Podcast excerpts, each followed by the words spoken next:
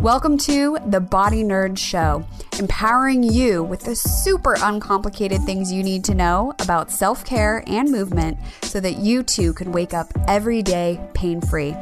I'm your host, Alexandra Ellis, and I'm a coach, writer, former yogi, kettlebell devotee, and one hundred percent body nerd. So, are you ready? Let's get nerdy! Welcome back. You're listening to episode thirty-three of the Body Nerd Show. On today's episode, I'm sharing all about why icing isn't the best way to treat pain and how current research hasn't really made any concrete conclusions about how effective icing is, why rest, ice, compression, and elevation, or RICE, is pretty much old news, and what you should be doing instead. But before we get into the show, I want to remind you that show notes, fun links, free downloads, and the link to the Body Nerds group all live over at aewellness.com slash podcast. There you can find a direct link to my Instagram where I post weekly bodywork fixes. I'm at Hala Famala, and the Body Freedom Self Assessment, which is a free quiz that based on your responses will guide you towards the best next step for you right now on your path to getting rid of tension, stiffness, soreness, and pain. So all of that, again, is at aewellness.com slash podcast. So as you probably know, if, you, if this is your first episode, you don't know, but if you've been here for a while, this year, about three months ago from when you're listening to this episode, July of twenty nineteen, I sprained my ankle. And it was a big bummer. I did a whole episode about that. It's episode twenty. And the day that it happened, I wanted to run an experiment because I'm a huge nerd, hence the title of this show. And I wanted to, you know, figure out firsthand for myself, does icing feel better than compression? And so I ran this wonderful experiment. I talked all about it in episode twenty and more on the science of swelling and what actually is happening. So you can go back and listen to that episode for more on that. But icing actually made my ankle feel worse. And so today I want to dive more into that.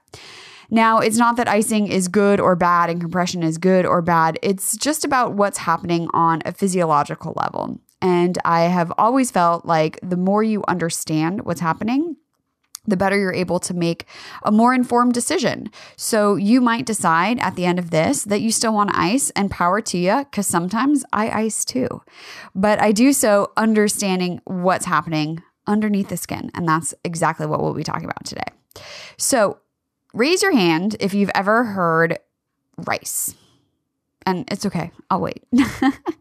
So rest, ice, compression, elevation. That stands for RICE. And this has been something that has been on my radar for a long time.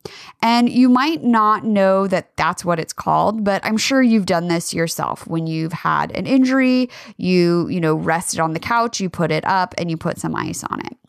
When I was in college, I worked as a student athletic trainer, and each year we would get t-shirts made with, you know, funny little things on them. I had one that says, um, actually I still have it, uh, where does it hurt?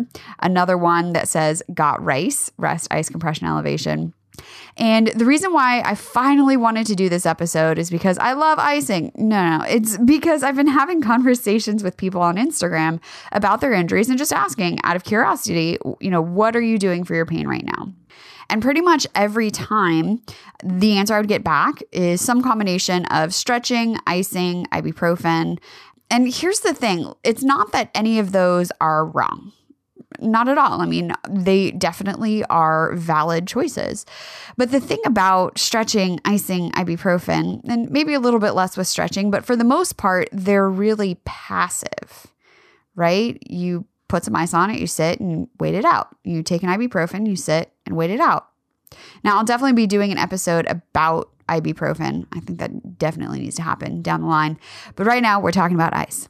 Now, if you really want to get out of pain, and I know you do, or you wouldn't be listening to this show and to this episode specifically, then a more active approach that not only decreases pain and helps, you know, speed healing, but also helps to reconnect your body and mind is super, super important. And ice, it just isn't that. Now, when I say ice, I'm talking about anything that cools down the external temperature of the skin, so the outside of your skin. And this can be anything from ice packs, cold baths, ice towels, ice massage, gel packs, refrigerant gases, which really is just any of those sprays that you've seen, like Instant Ice or Freeze Spray. And Freeze Spray is something we use in the athletic training program back at Davis. And you've probably seen it if you've watched a football game or, you know, the World Cup and any soccer on television. When you see the trainer run out and spray something on the athlete's body, that's usually one of those refrigerant gases, aka Freeze Spray. I really can't say refrigerant gases without feeling like a weirdo. But anyways, those are all ways to cool down the external temperature of the skin. So here's the thing about ice. It does help with the pain, but it comes at a cost. And I've talked about that before.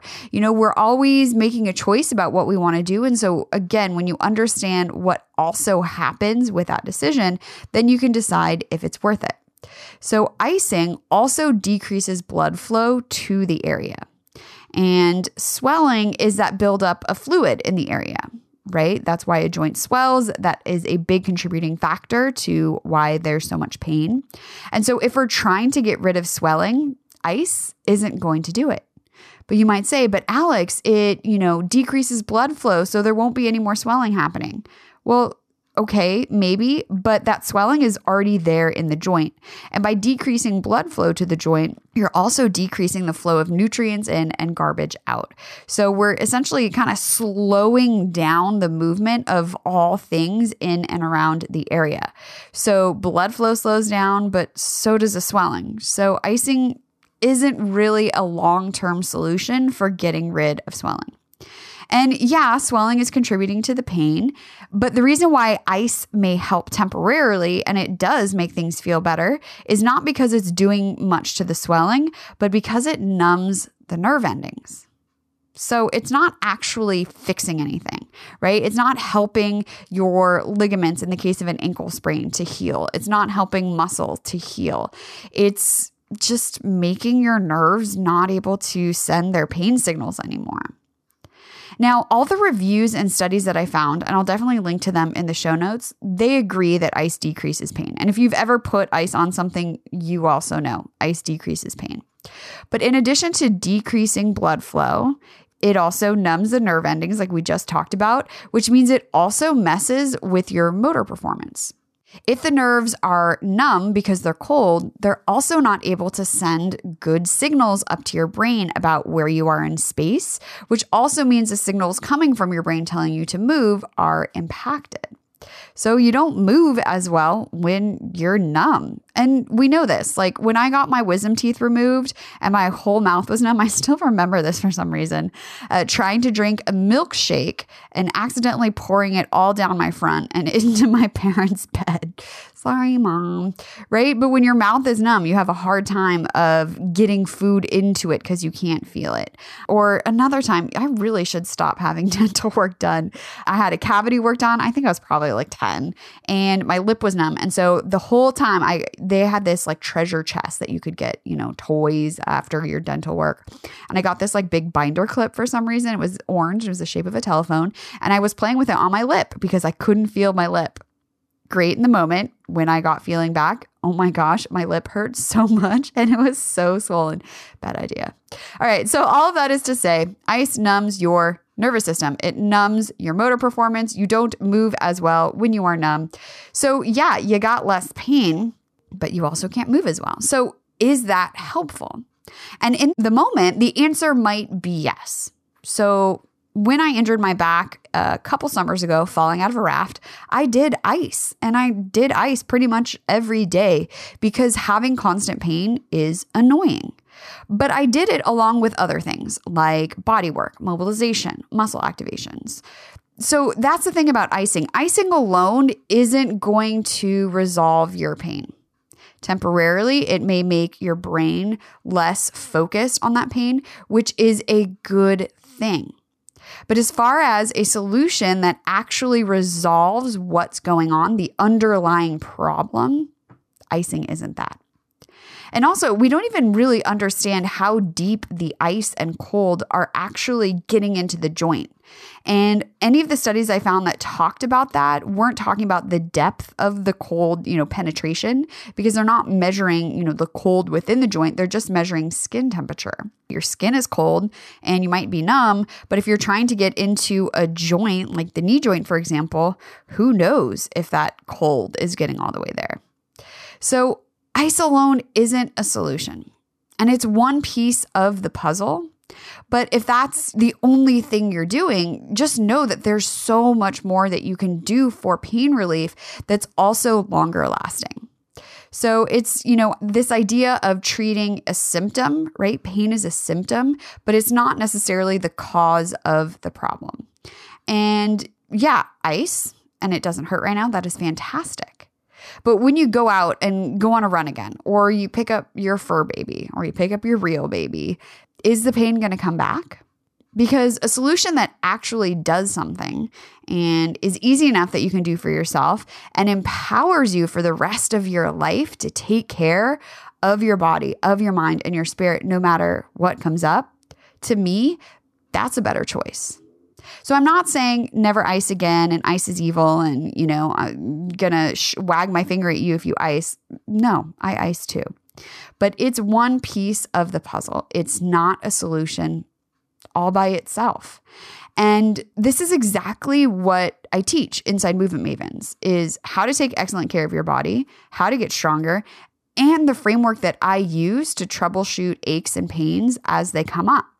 Because you need a better plan than to ice and stretch and wait it out. Waiting it out isn't a solution. So the doors are closed now, but I'm going to let you in on a little bit of a secret, sort of a secret, but the doors are going to be opening super soon. So if you are interested in learning more about Movement Mavens when the doors open, you can join the waitlist over at aewellness.com slash mavens, M A V E N S, and I will link to that in the show notes as well. But keep on icing if that's your jam. If you are like into frozen and cold things, by all means, go for it. But know that it's just one piece of the puzzle. And depending on what is causing your pain, it might not be the best solution. So here's to asking better questions, moving more, and getting nerdy about research on ice. And there's not really that much of it. Well, if you enjoyed this week's episode, make sure you hit that subscribe button so that you never miss another one. And I so appreciate that you listen and tune in each week. I am so grateful for you, and even more grateful for all of you who have left reviews over on Apple Podcasts. It's really easy to do. You just click that Apple Podcast icon on your iPhone, uh, type in the Body Nerd Show, and then you leave five stars and a sweet, sweet, sweet review. And it really helps other body nerds to find the show. So I appreciate you for taking the time to do that. I also want to hear your body nerd hacks. So you can either leave a quick message on the Body Nerd Hotline at eight one eight, three nine six, six five zero one, or you can tag me on Instagram. I love I G stories. Again, I'm at Hala Famala. But tell me what you do on the daily to feel absolutely amazing. You know, just I think it was like a week ago, Deb was telling me on Instagram she went on a walk after listening to an episode and her process of becoming a body detective, and how that exploration, right? Asking better questions, paying attention to what your body needs in the moment, what that journey was like for her. So it was super awesome. And thank you so much, Deb, for sharing that story. So together, let's spread the word that your body is super, super cool, and you can change the unchangeable. I'll talk to you next week. Listen, friend, we both know that you are not you when you're in pain. But the good news is you can change the unchangeable. Even if it seems like it's been forever, life without pain is one hundred percent possible. And I can help you get there faster. Head on over to Body Nerd Show dot com and download the Body Freedom Assessment.